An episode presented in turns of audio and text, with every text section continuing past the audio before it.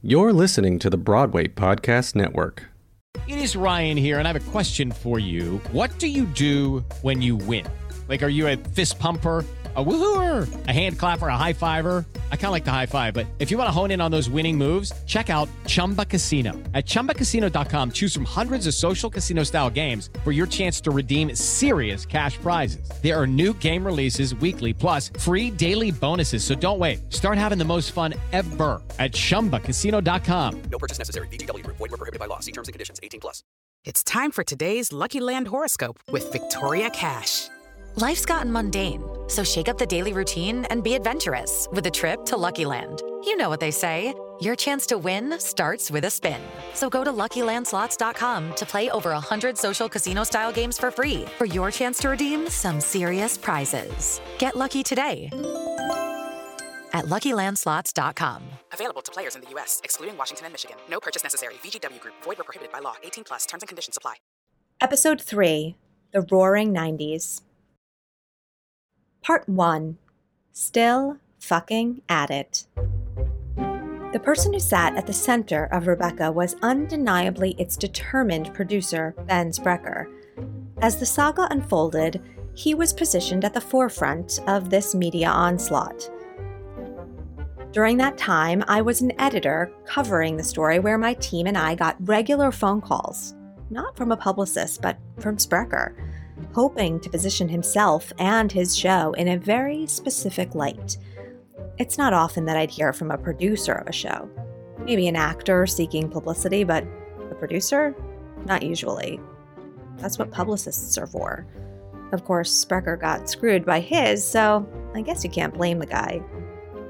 Photos of Sprecher looking hardened and sullen often accompanied many of the stories of Rebecca post collapse. And throughout these interviews, Sprecher was no doubt casting himself in the role of victim.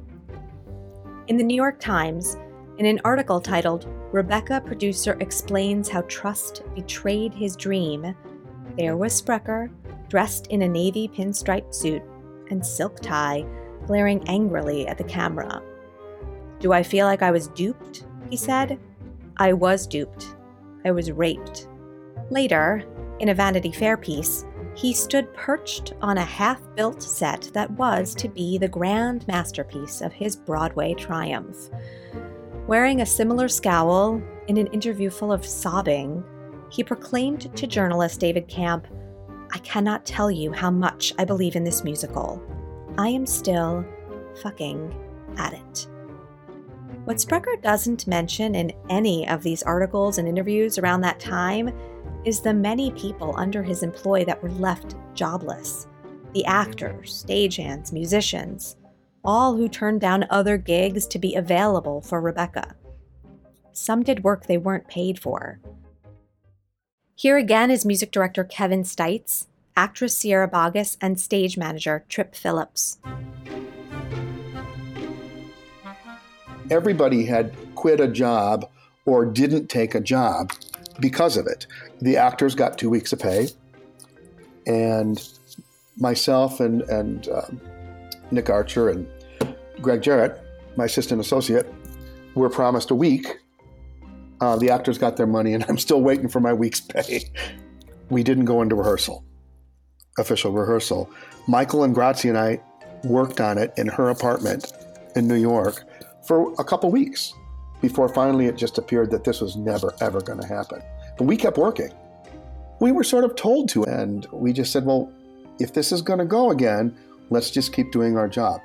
These actors, these musicians, these crew, all these people who were promised these jobs, who have contracts for these jobs, they start in a matter of days and then you pull the plug.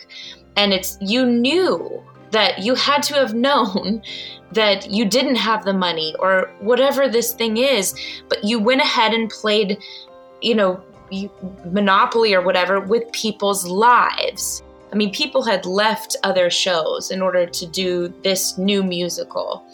And I just want to stress how devastating that was on a level of these are humans with lives that had given up a lot in order to do this and had been promised this money, this show, and that was really, really devastating for people.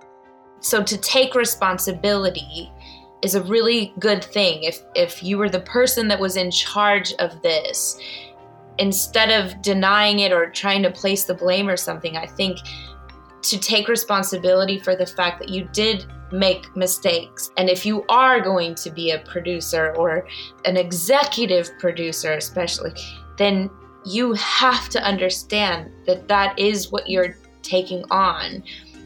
I just was in a state of shock and complete astonishment that at this point, literally 72 hours, whatever it was, even less than that before the first rehearsal, they were once again pulling the plug and, and, disrupting everyone's lives and professional schedules and livelihood. I personally ended up turning down uh, two Broadway shows that year f- for the two times that Rebecca did not go, and that was very difficult for me to um, to get past. So, who is Ben Sprecher? This guy rolled up in all this mess.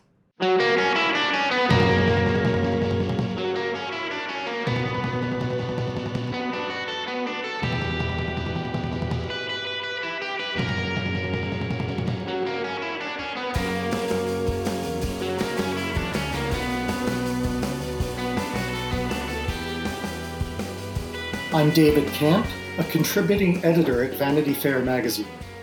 Ben seemed like a schlumpy guy with a dream.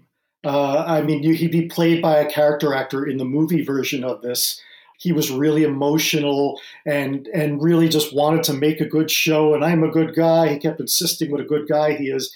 And there was something kind of uh, Broadway Danny Rose about the sort of shabbiness of the office. It was like you take the elevator to the fourth floor, but his office is on the fifth floor. So then you have to go up some back staircase where you're stooping a little, and then you finally find this office, which is kind of eccentric with sloped roof, sloped ceilings, because it's the top floor of some little theater district office. So everything about it seemed kind of cinematic.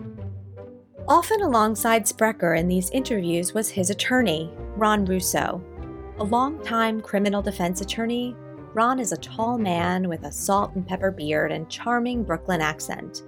When I met with him in his downtown Manhattan office, cramped with books and papers, an imposing solid wood desk, and the odd Grecian bust here and there, he went on about researching me before meeting me. How he was very impressed with me, even stopping his receptionist to tell her how accomplished a young lady I was. Ron is a smart, slick dude who has all the polish and self possession that Ben Sprecher doesn't have.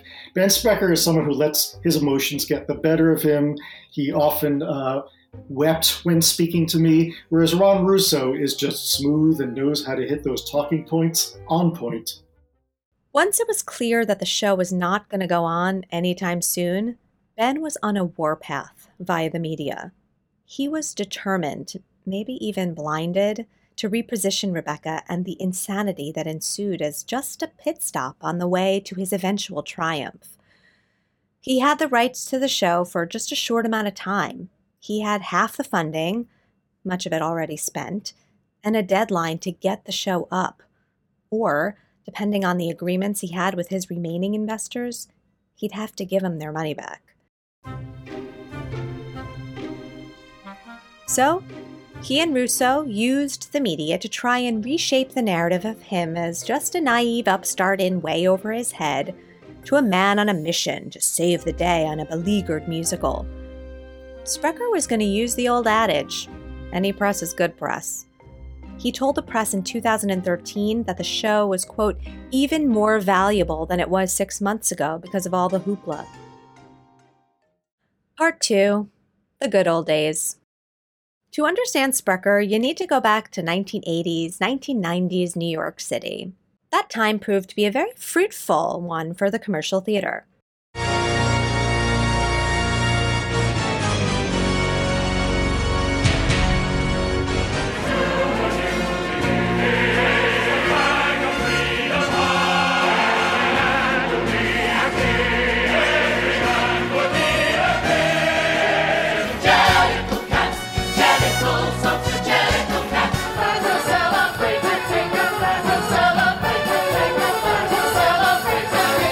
On Broadway, big dramatic musicals like Cats, Les Miserables, and Grand Hotel became mega hits, running for years and bringing in millions of dollars to Broadway coffers. Off Broadway was cooking too.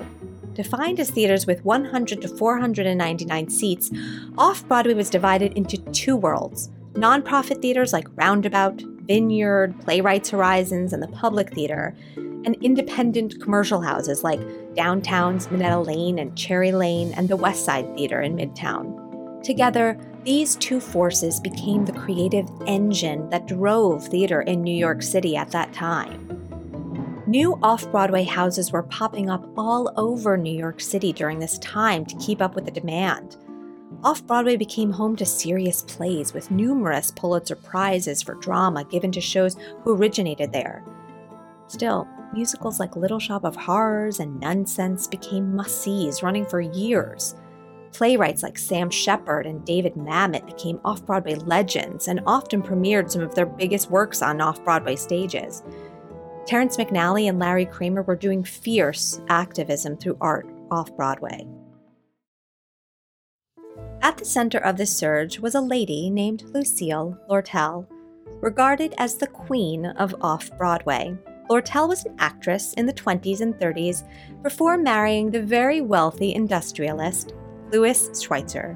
Lortel took her newfound mega wealth and began nurturing her love of the theater by producing underappreciated new playwrights both in the city and at her grand compound in Connecticut. Her namesake theater became ground zero for the turn off Broadway. For many years, the names Ben Sprecher and Lucille Lortel were inextricably linked. Lortel, who passed in 1999, is still a household name to most New York theatergoers. Her name still adorns the Lucille Lortel Theater, a 24th wedding anniversary gift from Schweitzer.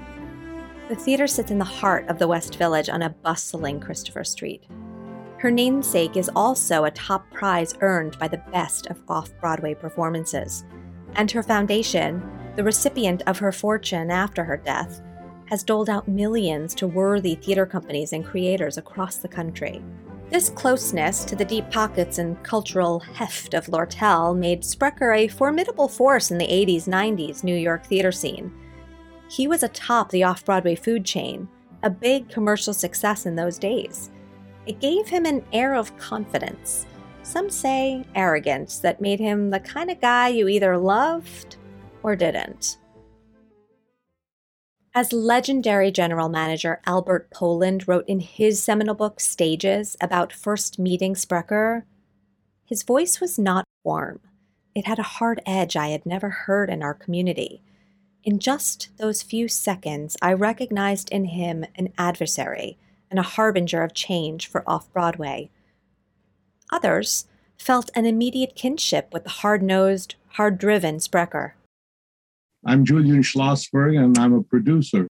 I met Ben, and he was very gracious and showed us around the theater of the Variety Arts and did something that I was very touched by, which, you know, sometimes these things happen in your life that even though it's almost 30 years ago, you don't forget.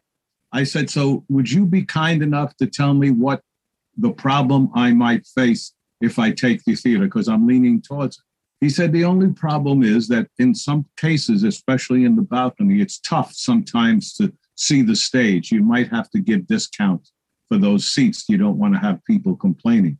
He could have said, I can't think of any. He didn't have to. He was very, he, was, he came right forward about it. I never had a problem. In, in fact, I did as many plays I co produced with him as I did just being his he being my landlord. And he was just tops all the time. He has a lot of great strengths as a person. Some took a more sinister take on sprecher like the notoriously acid-tongued new york post columnist michael riedel. Anyone in the theater knows if you fall out of favor with riedel you better watch out as you can hear in a moment Ben Sprecher was always somebody who um, you felt uh, there was a sleaziness to him. When I really got to know Ben, he, he used to run the Lucille Lortel Foundation. And Lucille Lortel was a very, very, very rich woman who owned the uh, Theater de Lys, then the Lucille Lortel Theater down on Christopher Street in the West Village where I live. And then there was a foundation, and I always heard, you know, a little rumblings that Sprecher was like, this is his piggy bank. Lucille's old. She trusts Ben. She gives him money. He runs it. And no one was ever minding what he did there. So there was always a sense, if you were in the know back then, that Ben Sprecher, you know, he got his, he, he hooked his fish, and that was Lucille Lortel. And he lived on that for a long time. And then Ben stepped up when Lucille died, and he was in control of the foundation. God, I would love to get the records of where where some of that money went. As I said, loved him or didn't. It is Ryan here, and I have a question for you. What do you do when you win? Like, are you a fist pumper? A woohooer, a hand clapper, a high fiver. I kind of like the high five, but if you want to hone in on those winning moves, check out Chumba Casino. At chumbacasino.com, choose from hundreds of social casino style games for your chance to redeem serious cash prizes. There are new game releases weekly, plus free daily bonuses. So don't wait. Start having the most fun ever at chumbacasino.com. No purchase necessary. Group. Void were prohibited by law. See terms and conditions. 18 plus. Judy was boring. Hello. Then Judy discovered ChumbaCasino.com. It's my little escape. Now Judy's the life of the party. Oh, baby, Mama's bringing home the bacon. Whoa, take it easy, Judy. The Chumba life is for everybody. So go to ChumbaCasino.com and play over 100 casino-style games. Join today and play for free for your chance to redeem some serious prizes. chumba ChumbaCasino.com. No purchase necessary. Void were prohibited by law. 18 plus terms and conditions apply. See website for details.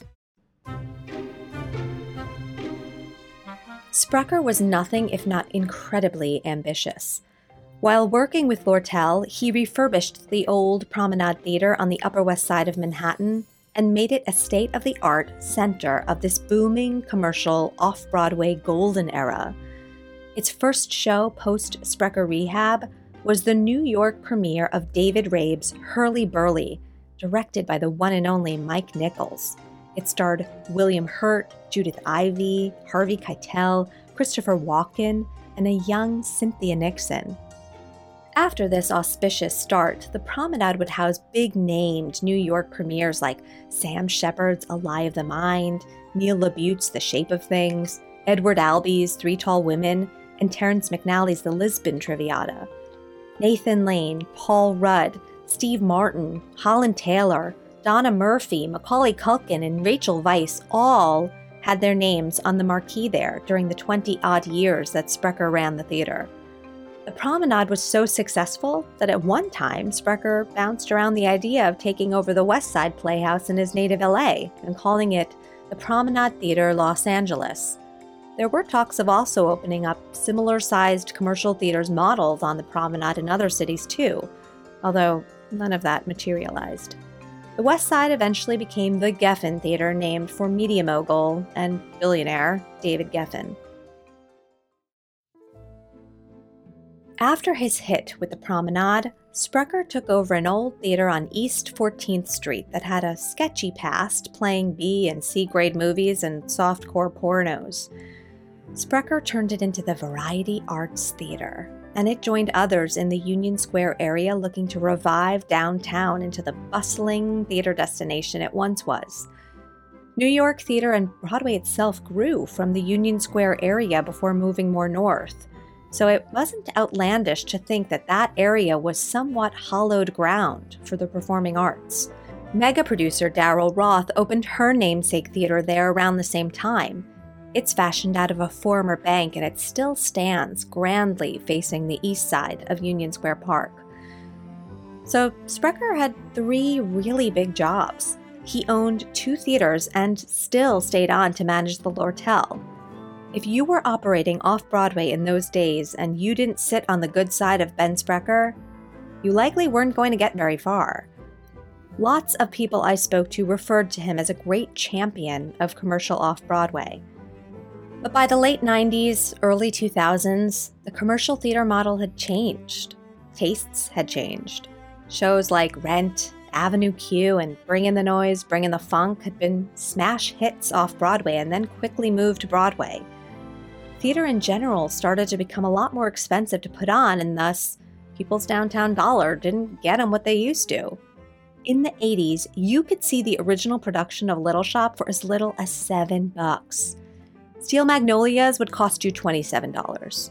Charles Busch's campy hit, The Vampire Lesbians of Sodom, had people flocking to Greenwich Village for five years with a top ticket price of $28. When Lucille Lortel died, the century was closing, and along with her went the big heyday of commercial off Broadway. Soon after her death, Sprecher left the Lortel to focus on his own theaters. It was getting increasingly difficult to be successful sticking to just off Broadway. In 2004, the Variety Arts shuttered with no hits to its name. Two years later, he shut down the Promenade too. But he wouldn't leave off Broadway altogether until he opened up the Little Shubert Theater. And as Sprecher had learned before with Lucille Lortel, his star would rise with his proximity to greatness. In this case, the greatness was one of Broadway's most towering figures Gerald Schoenfeld of the Shubert Organization. Here again is Sprecher's colleague, Peter Baudio. Ben had the total trust of the Shubert Organization. He considered the late Jerry Schoenfeld to be a mentor of his. Ben had come to the Shuberts with the idea of building the Little Shubert Theater so they would have an off Broadway base in Midtown. It was the Shuberts' first and only off Broadway endeavor. Convinced that having a state of the art off Broadway theater whose space, technology, and proximity to Broadway was the next wave, Sprecher convinced the Shuberts to throw down $13 million to build the theater. It opened with a Tommy Tune revue, which ran just a few weeks. In the 20 years since opening the theater, it's been played by less than 20 productions, none lasting more than a few months. It's since been renamed Stage 42 and had its first real hit just before the 2020 pandemic with Joel Grey's Yiddish version of Fiddler on the Roof. Once again, Michael Riedel. He hooked Jerry Schoenfeld on the idea when off Broadway was really exploding in the early 90s that the Shuberts should open the Little Shubert Theater there on West 42nd Street. And the Shuberts opened that theater there on West 42nd Street that has never had a hit in its life down there. But Ben got Jerry to do it. I was always suspicious of Ben. It seemed that Ben's ability to bet on winners was fading. After he opened the Little Shubert, the off Broadway commercial model collapsed. The cost of producing an off Broadway show just kept on growing, while the potential to make money didn't. You could only have so many seats in an off Broadway theater, and you could only charge so much. Producers started thinking if I'm already spending so much money on a show, why don't I just raise a little more and seek a Broadway house where the profile and the profit is higher? This seemed to be Ben's thinking too. So, after becoming kind of an off Broadway heir apparent to Lortel, he turned his sights on Broadway. Ben had considerable experience. He had never produced a major Broadway musical. That is true, but to sort of represent him as this little upstart off Broadway guy is really unfair. Ben was a lead producer on six major Broadway plays, plus, he had been a, a lead producer on uh, the national tour of a new musical adaptation of Little House on the Prairie, which first played at the Guthrie and then where it, it broke numerous records. He had also been a lead producer on a musical sequel to the musical Annie called Annie Warbucks, which they had hoped to bring to Broadway, but a major investor dropped out Ben's success on Broadway was debatable. He produced six Broadway plays, two made their money back. Some were limited engagements, and seven of them closed within the same year that they opened. Only one was an original work. None of them were musicals. So there is a case to be made that Ben was out of his league with Broadway. But the moment he saw Rebecca, he was in, and he went out, and went out big for Rebecca. Once again, his connection to the Shuberts put him in a great position to claim a highly sought after theater and an investment of a half a million dollars. The Shuberts have always been loyal to people who have uh, done things for them. Loyal, probably to a fault in Ben's case. And Ben had a way of wrapping people around his finger, of being kind of charming, kind of ideas. I'm going to give you a big, big show, and I've done this for you, I've done that for you. We've all been this in this together for a long time and I think he just convinced the Shuberts that he was going to deliver the big score. And I think the Shuberts felt a kind of loyalty to him. They've done business with him before. You know, uh, off Broadway shows came to the Shubert organization that uh, Ben had produced here and there. And the, the, the real thing was that Ben had a connection to Jerry Schoenfeld. And I love Jerry, but Jerry had a blind spot. He needed flattery, and Ben knew how to flatter him. And I think when Jerry died in 2004, there was still a kind of hangover that, you know, Jerry liked Ben, so we have to take care of Ben. I thought that Ben had misunderstood the marketplace. That whole idea of these big operatic kind of shows that, that Andrew Lloyd Webber and Cameron Mackintosh did their era had passed. If you think about it, the last big Andrew Lloyd Webber show, operatic in its nature, was Sunset Boulevard, and it was ultimately a failure. It had the biggest advance of all time, and yet it collapsed. And after Sunset Boulevard, you had Rent. Ah, Rent. You can't mention contemporary theater without making a pit stop at Rent the seminal modern rock musical, the forerunner to hits like Hamilton, Dear Evan Hansen, and the Book of Mormon. There was Rent and everything after. Did Rebecca really have a place in the new world that Rent created? So you have a new generation of people coming along.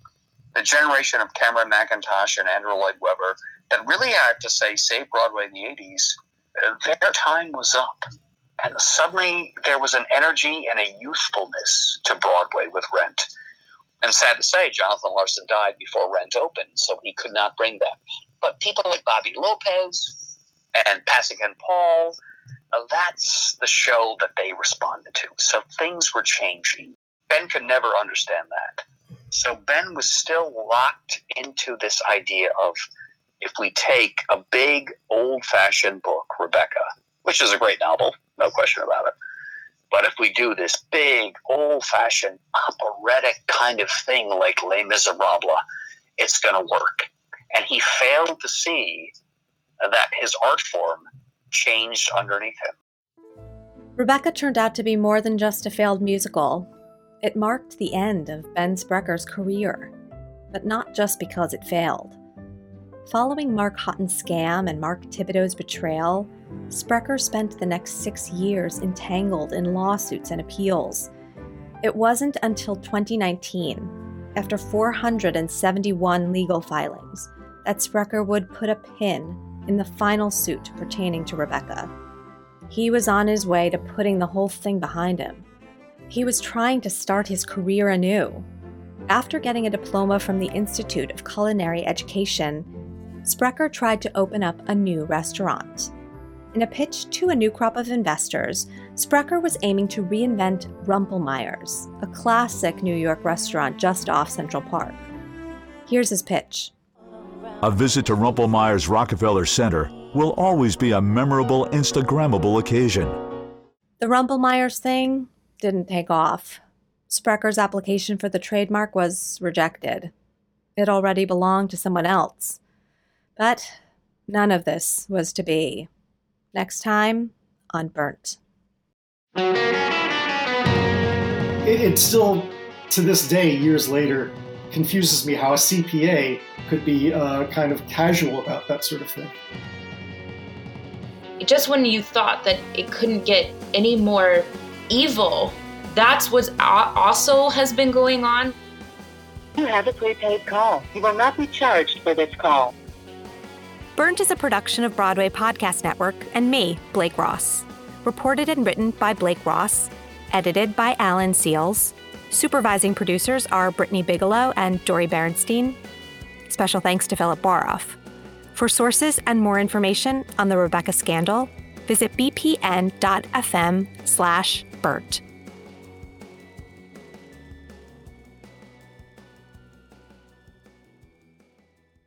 The views and opinions expressed by the people appearing in the podcast are their own, and their appearance in the podcast does not imply an endorsement of them or any entity they represent, and do not necessarily reflect the views of the Broadway Podcast Network and its officers, directors, owners, employees, and agents.